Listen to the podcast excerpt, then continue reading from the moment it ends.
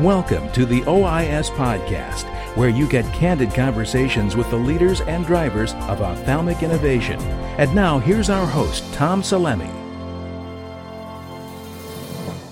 Well, welcome back, everyone. This is Tom Salemi. You're now listening to the OIS Podcast, the first OIS Podcast of 2019. Happy New Year to you all. Hope you enjoyed your breaks and had some time off with your families. We have not posted a podcast in a few weeks, so we hope you've enjoyed the time away, but we're ready to get back to work to start telling you the stories you need to hear about ophthalmology and optometry. We're going to talk today with Susan Orr. Susan is the newly minted CEO of Notal Vision, and she recently just assumed the post actually this month after the announcement later last year. So we'll talk to Susan about her path from optometry into the corporate world, into the startup world, and finally into the corner office. So it's a great pleasure to have her on the program. All right, before we get into the interview, though, I want to remind you that OIS at SECO is happening on February 21st in New Orleans. Please go to ois.net to register. We'll have a little bit of a snippet of an interview I did with one of our co-chairs during the break that we will have in this interview. So stay tuned for some more news about OIS at SECO. But now let's get into this conversation with Susan Orr of Notal.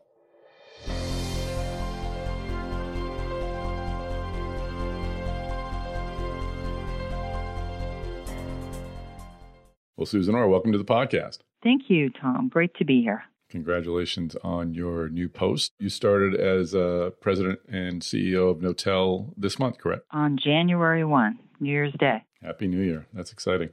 Well, we'll get into that transition in a few minutes, but as we typically do, I like to start at the beginning.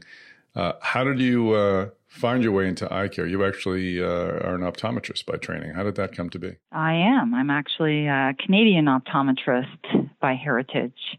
I grew up in Ottawa, Ontario, Canada, capital of Canada, and always knew that I wanted to go into eye care. My brother actually sustained a retinal hemorrhage from a badminton bird injury when I was very young. Ouch. And good news was his vision was recovered through multiple surgeries, and that really triggered it for me. I hung out in the hospitals, met the doctors, and when I went to university, it was really just a question of how I wanted to participate in eye care. I went to the University of Waterloo and did an undergrad in chemistry and physics, and then decided to move on and go to optometry. And that really opened the door for me, and went into private practice when I graduated in Ottawa. How long did you practice for? I actually practiced for 10 years. That went by very, very quickly. Started a practice when I graduated and grew it. It's still there today. I don't think it has my name on the door any longer, but the practice is still in Ottawa and has multiple optometrists and staff there. Wow, that's great. So what happened after 10 years? Did you decide you wanted to do something a bit different, or was there a serendipitous opportunity that led you into joining the industry side of the business? It was a little bit of a pathway. I had participated in some medical device clinical trials while I was in practice, mainly with contact lenses of novel designs. Toric lenses were actually fairly new at that point in time, and I became interested in innovation and changing the way that we manage patients and what we have to offer them. And my husband at the time worked for Nortel Networks, a good Canadian company that's out of business. And we relocated to Texas with the idea that I would then go work with Alcon. And they'd offered me a position in clinical development. And that was really my first foray into the industry side of the business. Did you have any idea that you would take to something like this? Was it something you had desired? You know, I didn't, but I tend to be someone who likes to try new things, and I couldn't see myself doing the same thing every day in private practice for the rest of my career. I was fascinated by the eye and eye care, but daily routine practice is fairly routine, hence the name. And the novelty of industry and studying drugs, developing devices, moving them through the market or to the market was something that really appealed to me. I wanted to understand it. I think I have learner as one of my top traits on that strength finder assessment that everyone has to do. And so the learning piece and expanding, getting the 30,000-foot view was really important to me. What sort of advice would you give to an optometrist or an ophthalmologist who's looking at the at a transition to joining a company? Are there some questions that they should answer about themselves, or any insights from your move after 10 years in practice? I think one has to really be self-aware to understand whether it's the right transition. Even once I was working at Alcon, where I moved to from private practice, there were doctors and academics that came in and left because it wasn't a good fit, with who they are and what they like to do, where they get their pleasure and their career satisfaction. For me, it's learning and problem solving. But if you're someone who likes routine and also likes to manage their time in a very regular schedule, private practice does that to a much greater degree than working in industry. Anyone who works for a medical device or pharmaceutical or biologics company can attest to the fact that it's almost 24/7 in today's work environment. Whereas if you own and manage your own clinical practice, you can set your hours, you can choose to work more or less. So that flexibility really does disappear. But on the flip side, for me, I get an adrenaline rush from working in this field, from thinking about what could be and what the change is that we can participate in making for the patients at the end of the day. Did you miss out on working with patients regularly? It's a good question. I think at the end of the day, I missed the relationships with the patients. I knew some of them very well. I knew their families, their children, their parents. But I would say that absent that, I probably spend more time learning about pathology and understanding the advances in disease knowledge in industry than I would have in private practice. So for me, industry filled any void I would have. It's more than enough. But again, as you say, people have to really know thyself and understand what it is that motivates you and makes you happy every day. And after a nice stint at Alcon, you moved over to Johnson & Johnson. What was that transition like? It was always hard. I was at Alcon for 18 years, and I worked in a variety of roles. I started off working in clinical development on Travatan, and this was at the beginning of the prostaglandin era, and moved around from phase 1, business development strategy, pipeline strategy, new product strategy, and commercial. So I had worked across the organization and really enjoyed my time there. I made the move because I felt like I needed to broaden. Some people shed their skin every 5 years. I might do it more frequently, but I felt like at that point, moving to a new company was really what would allow me to do that. And J&J at the time was looking to expand into the ophthalmic space. They had one retina program inside Janssen, a cell therapy program. But when I was recruited, it was with the idea that we would build out a larger pipeline. While I was there, the decision was made to expand more into the medical device side. So as everyone knows, J&J bought AMO from Abbott and really put that with the vision care side. And for me, I'm kind of married to the retina now. I've been working in it very intensely for the last more than 10 years. And wanted to stay in that. And that's the main reason I left, the opportunity that was presented to me at Notal Vision and the desire to stay working in the retina field. And at Notal, let's talk a bit about that transition. Were you looking at, did you harbor throughout your career sort of a hunger or desire to join a startup to be, or a smaller company to be part of those stories, the smaller story, the more focused story, kind of the romantic startup story? Is that something that had appealed to you? For a number of years at Alcon, I led the pharmaceutical alliances, which meant scanning the landscape for opportunities for Alcon to partner with, and then leading the due diligence process. So in the course of that role, I got to know most of the CEOs of companies that played in the ophthalmic space that were looking to partner and or be acquired by a larger company. And I was tempted by the culture, the passion, the atmosphere, and also the there's a real lack of bureaucracy in small companies. Things move quickly. They're agile. They have to be agile. If they don't move forward and generate data and advance the program, then the company closes. So I had a really close exposure to the startup world. And it was tempting. I almost decided to do that immediately leaving Alcon, but instead chose to move to J&J.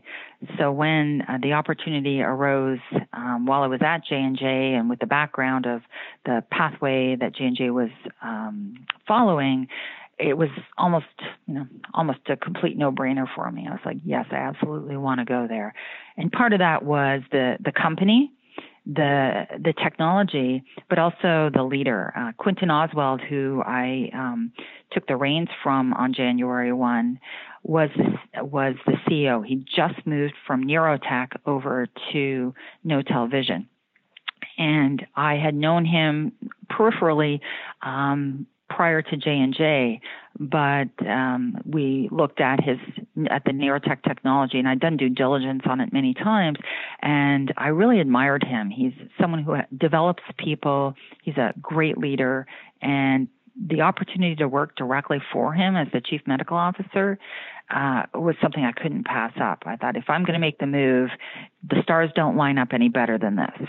So did you have an idea that you might want to be CEO at some point yourself, of that company or of any company, any startup? I would say that when I graduated, I started my own optometry practice, and I built it out. And while it's not, it was a few million, but not multi-millions, it was the same type of role where you're looking not only at the operations, you're looking at the strategy, managing HR.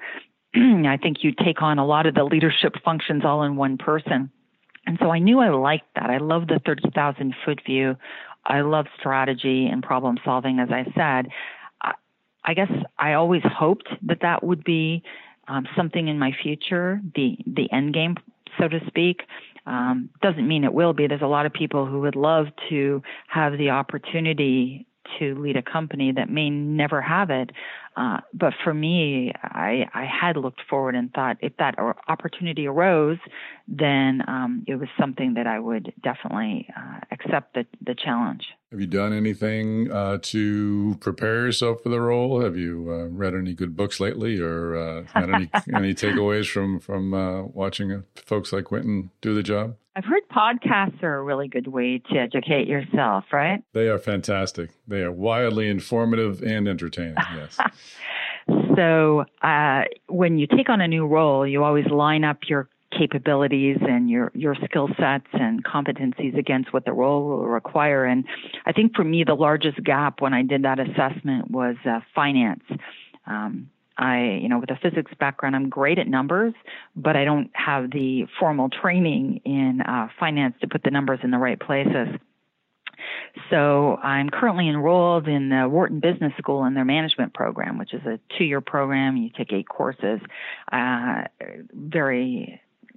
think that will be a great addition and foundation to the real world experience that I'm gaining in the role. So I do think I did that analysis as preparation, and worked with Quentin and our board to define what the resources could be.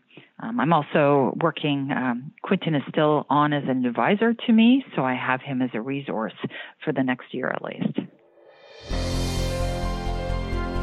All right, we'll take a quick break from this interview with Susan Orr to give you sort of an interview within an interview. This is a portion of an interview I did with Jim Timmons, one of the co-chairs of OIS at SECO, talking about the value of combining OIS with SECO. So just hold on.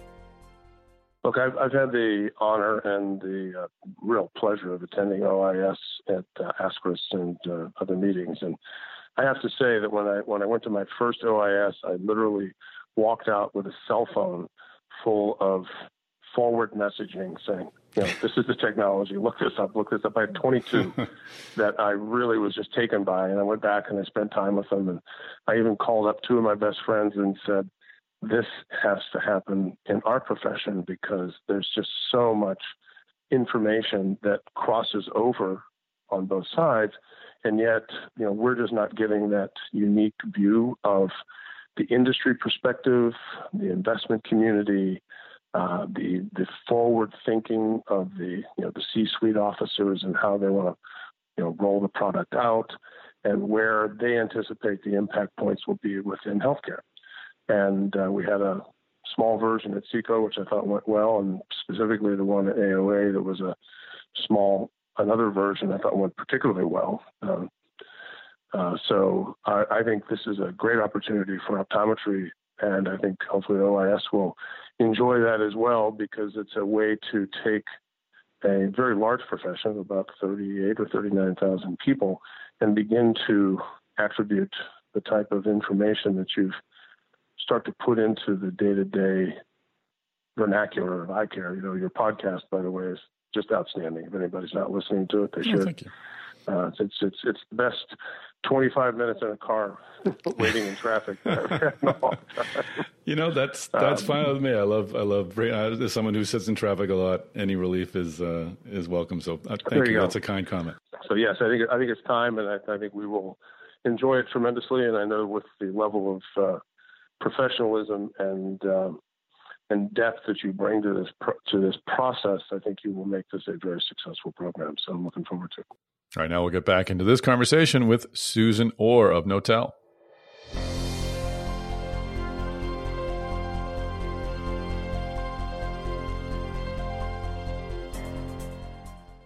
Well, now is a great time to talk about Notel. Can you give us a sense of a little bit of history of its technology, how the company came together? A great way to describe Notel is an 18-year-old startup.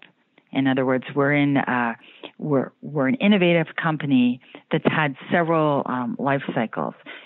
You may know, but the company started in Tel Aviv, and it was started by two ophthalmologists.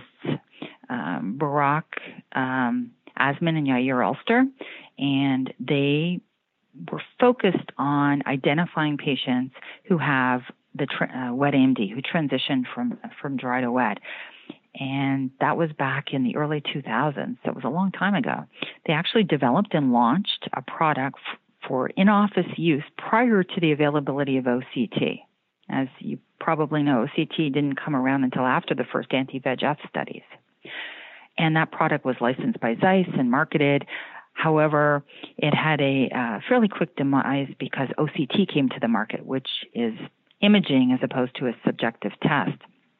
So the principle, however, of that first product, preferential hyperacuity perimetry, was applied to a home testing device. So at the time, putting an OCT device in everyone's home wasn't a viable path forward. It was a new technology, expensive. If you could have done that, I'm sure they would have. But at the time, the technology that supports ForeseeHome had been validated for the in-office device and was developed as an individual personalized testing device to track and identify changes in the patient's vision that, when analyzed with a machine learning algorithm, would indicate they have a higher than normal probability for having progressed to wet AMD. So that device, ForeseeHome, and the system that surrounds it was cleared later on in the early teens of the 2000 era. And that's really what took us to the marketplace in the U.S. and turned us back into a commercial venture from the first product. Talk a bit about how the penetration of ForeseeHome. How many units are you out there? I don't know how you would measure that, but can you give us a little update on it, on how often it's being used? Yeah, so let me caveat it by saying that the device itself is not the extent of the product. I would say that if you were defining Notal Vision, what we do is we offer home diagnostic testing. We extend diagnostic testing from the clinic to the home to improve outcomes, reduce treatment burden, and to reduce or address health economics. So when you think about the product's not just the device. It's the wireless communication to the cloud, the analysis by the artificial intelligence algorithm in the cloud. More than that, behind the scenes, we have a group of individuals who work with the patients. We are actually a healthcare provider. We are able to, we have reimbursement under Medicare, we bill Medicare, we work directly with the patients, and we maintain that relationship with them throughout the duration of their testing. So when we talk about the market that we're in today, that back end part probably took longer to develop than the device, although I don't think our R&D team would be happy with me saying that. No one has really done this before in ophthalmology. There are a few companies that use our business model in the cardiac space. The other one is in sleep apnea, but it's limited, expanding rapidly, but limited. So for us, we have spent the last 2 years perfecting the relationship with the patient, providing the information they need when they need it, bringing them on board, instructing them on how to use the device, providing cell phone apps and portals where they can look at their testing frequency and information on the disease. So currently, our, quote, test market that supports that in the field is 12 market regions, mainly on the East Coast, Central, North, and South, and then the West Coast. And with that sales force of 12 representatives, we currently have just over 8,000 patients that are monitoring their vision routinely and using the ForeseeHome AMD monitoring program. So does it require, obviously they have to change their behavior, they have to go through the testing, but does it require you to have a way to help them change their behavior? You mentioned the apps earlier on, and that's something we obviously hear more and more about in healthcare, having these apps to help people change the way they're doing things to achieve a healthier outcome.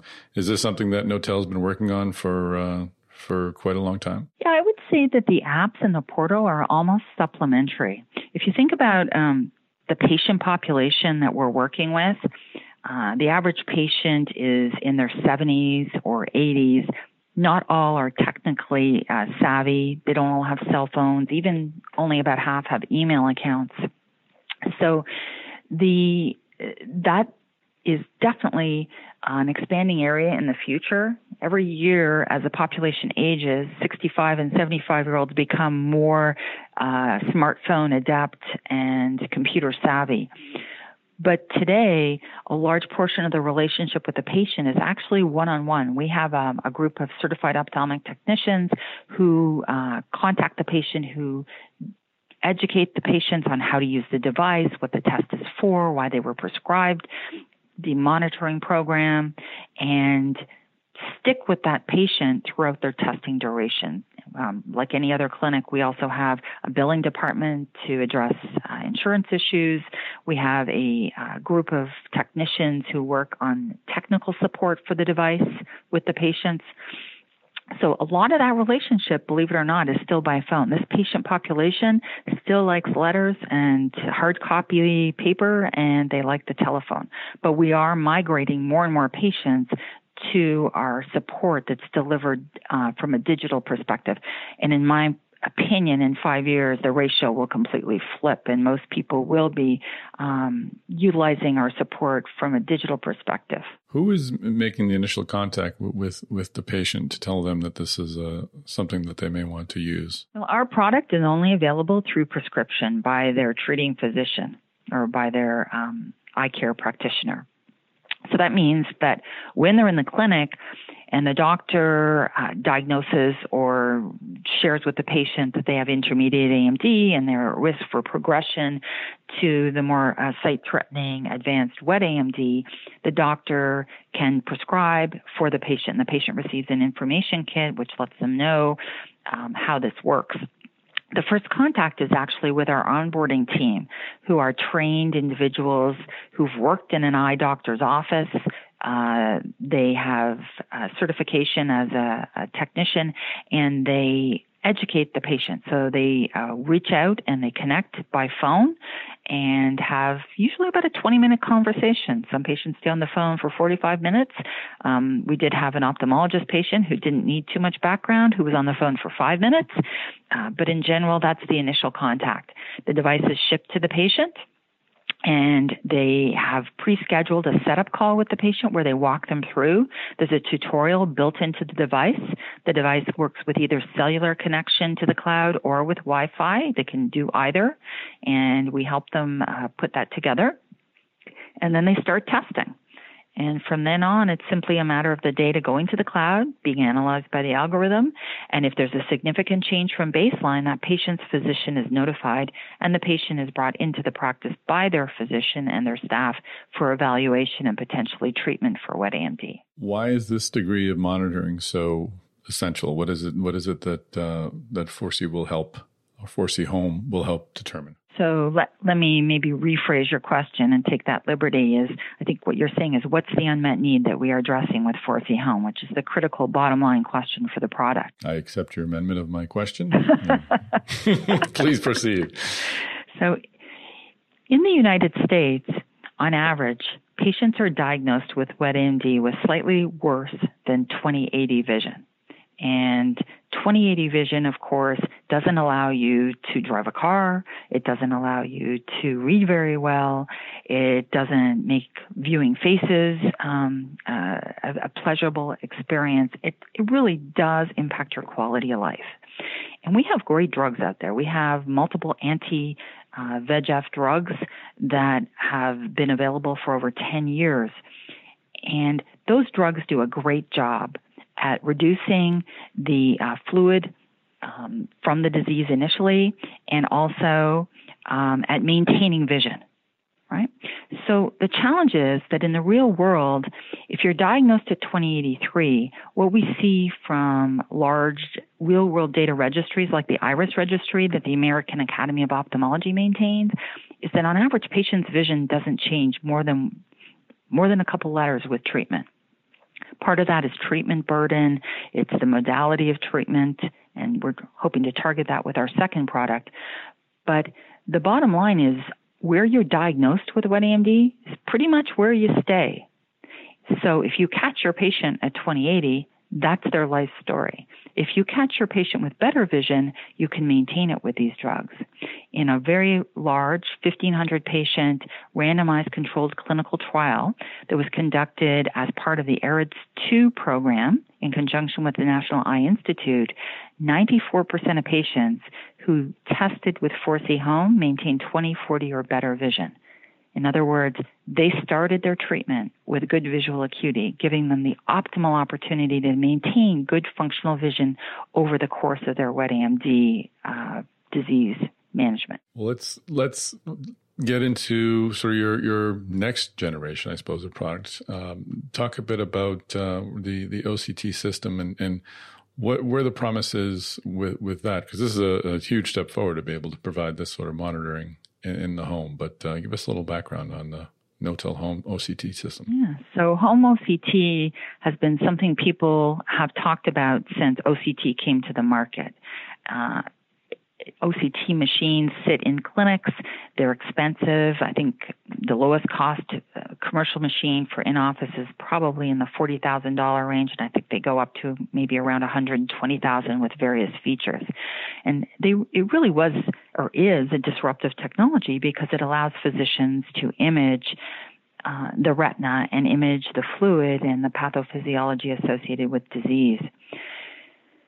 The beauty about taking that technology, miniaturizing it, placing it in a patient's home, and redesigning it so a patient can self-operate the device without a technician standing there lining up their eyes and their chin, is that the doctor can access the OCT data on an ongoing basis, not just once a month or once every 2 or 3 months when the patient's in the office. And if you think back to my comment that patients aren't currently obtaining optimal benefits, A large part of that is just because of the flow of patients, the number of patients, and the treatment burden associated with a patient who's 80 going into the office for a checkup. And as you probably know, physicians in the U.S. have largely migrated to what we call treat and extend. They treat the patient, estimate when the next injection would be needed, and the patient comes back in. In clinical trials at the beginning, patients were treated every month, on the month, for 12 months. So what you have in reality is a window of time between office visits where there's potential for the disease to recur or to be active. In other words, there's additional exudation, recurrent exudation. And every retina doctor will tell you that reducing the number of wet days for a patient is equated with improving their long-term vision outcomes. What home OCT will do is provide that information to inform the doctor as soon as the disease recurs or changes based on parameters they select between office visits. The patient then will be able to return to the office and for treatment when treatment's needed. It's really the very early stages of personalized medicine. People get what they need. And then you can expand that and you look at what people are doing in the anti-VEGF space, developing sustained delivery drugs, drugs that last more than 1 month or 2 months, implantable devices that release drug over time. If every patient was able to take that drug and last for X period of time, 100%, you would just bring them back every 3 months or every 6 months because 100% of patients would fit that profile. But that's not true. Patients have very differentiated levels of anti-VEGF requirement for various reasons. Some we understand and some we don't. So there, in the face of this new technology, home OCT will play an even more important role because it will enable the optimization of these new therapies and delivery modalities in the wet AMD space. So where are you in the development of the OCT, home OCT system? Well, I'm really glad you asked that question. We've had some really good feedback from the FDA recently. Just over the Thanksgiving break, we received confirmation that we've obtained breakthrough designation for our home OCT system, which really highlights the innovation and the benefit that this product can bring to patients. Then over the Christmas break, we received notification that we were selected by the FDA for an OCT pilot that would accelerate OCT innovation, again, bringing it to patients in need more quickly. So maybe we should take another holiday and we'll get more good news. But we're very excited about both of those because it really instead of drinking our own Kool-Aid, it shows that the FDA agrees with the value that this product will bring to patients, and they believe that it's disruptive and innovative. There's been only a handful of devices that have been selected for breakthrough designation on the device side since the program was introduced. So we're extremely pleased and happy to have a product in that pathway. As far as where we are, we're in clinical trials in the U.S. We conducted a lot of smaller trials in Israel, where our Israeli-based innovation center is located with our software and hardware engineers. And their focus was, of course, developing the device and validating the features. They also worked with patients in multiple sequential trials to validate the usability of a self-operation feature. So that is now, that clinical trial in the U.S. in the clinic has been initiated, and we are collecting images from our own device. I haven't shared this, but the device is spectral domain. So these image the quality of these B scans is excellent. When we show them to retina doctors, honestly, they're in disbelief that that is actually from a device that's going to cost under $2,000 and deliver a raster of B scans. It may not be equivalent to the highest $120,000 machine, but it's extremely clear spectral domain images. And currently we're in that clinical trial. We also are validating the algorithm. We've run a validation study analyzing images from Heidelberg, and we'll be doing the same with our own OCT, is validating the comparability of the interpretation of those images with our algorithm compared to retina specialists. And with Heidelberg, when our algorithm analyzed the images, it was equivalent to when retina specialists analyze images from Heidelberg. So we feel very confident that the tool will be something that physicians will have confidence in and be willing to utilize in their practice. And the payers are on board with paying for these, or is this a private pay program? It's not private pay. It's not planned to be private pay. I should say it's forward-looking there. We have reimbursement for ForeseeHome with Medicare. And again, we do that as a healthcare provider. We're like any other lab, a blood lab, a mammogram lab, where in those models you send the patient to the clinic and they do the analysis there. Our patients are at home, but we still do the analysis of the data. And we've done initial market research, market access research specifically, looking at what the payer's perspective is and how much they are willing to pay. And I can tell you that our market access person was said this was one of the most pleasant surprises at the back end of that market access research after 25 years in the field. So we feel that we're very confident we'll be able to demonstrate that value proposition, and our current indicators from payers is that we will be able to obtain reimbursement. Fantastic. Well, looking forward, I mean, we're assuming things play out as you hope they will, and you get the approval that's necessary and all the technology works. What do you see this looking like in I don't know, maybe 5 years or so? Is there going to be two of these units in many households? Is it going to be just something equivalent to, I don't know if there's a equivalent home monitoring sort of model to this. I mean, certainly there are things for, as you mentioned, I mean, There's testing for glucose levels and things like that, but that's far different than this. I don't know if there's anything out there that is would be quite as effective in tracking person's eye health as this might be. Yeah. There, as you say, there's a lot of there's a lot of devices, Apple Watches that take blood pressure, and I think now they have some form of ECG. The difference between those products or taking your blood pressure at home and this are related to the analysis of the data. You know, we've developed an artificial algorithm that actually looks at the B scans and detects changes or detects fluid. It doesn't even have to know that it wasn't there before. It will tell you that there's activity in the retina, and it will tell you where it is. Is it subretinal or intraretinal, and it will quantify the volume of fluid. So our artificial intelligence analysis really separates it from these, off-the-shelf commercial home monitoring technologies. There's more similar analogies, as I said, in the cardiac space.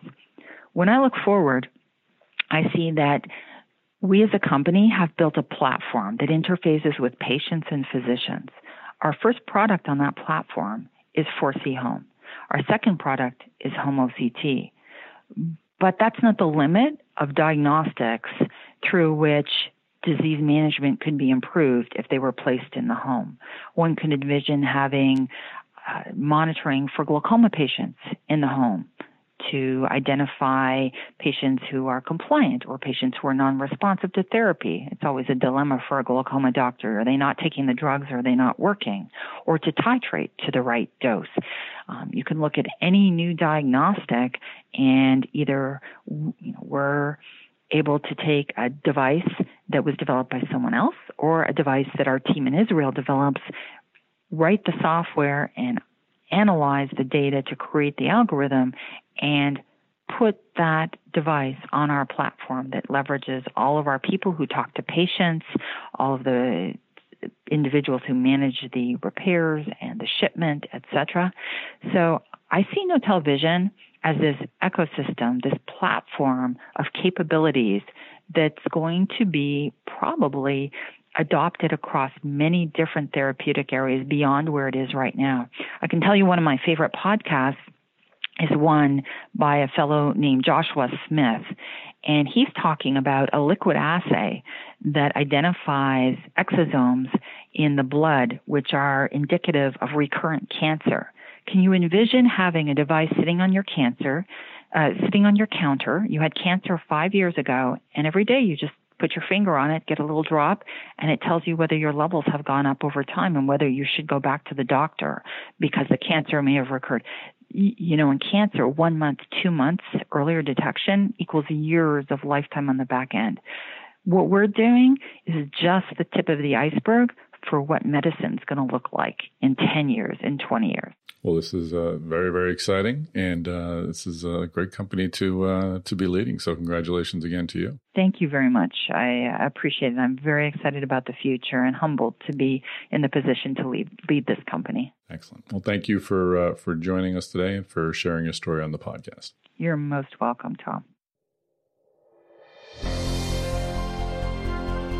All right, well, that is a wrap. Thanks so much for joining us on the OIS podcast. Once again, if you wouldn't mind telling your friends about the podcast, subscribing to the podcast, commenting on the podcast, all of that would be extremely helpful. Please reach out to me. I am on Twitter at MedTechTom, or you can email me, tom@healthegy.com. That's the word health, followed by letters EGY.com. Healthegy is the producer of the OIS podcast and our OIS events, including the upcoming OIS at SECO, which is happening on February 21st. In New Orleans. So go to OIS.net to register and tune in next week. We'll have another great tale of innovation for you on the OIS podcast.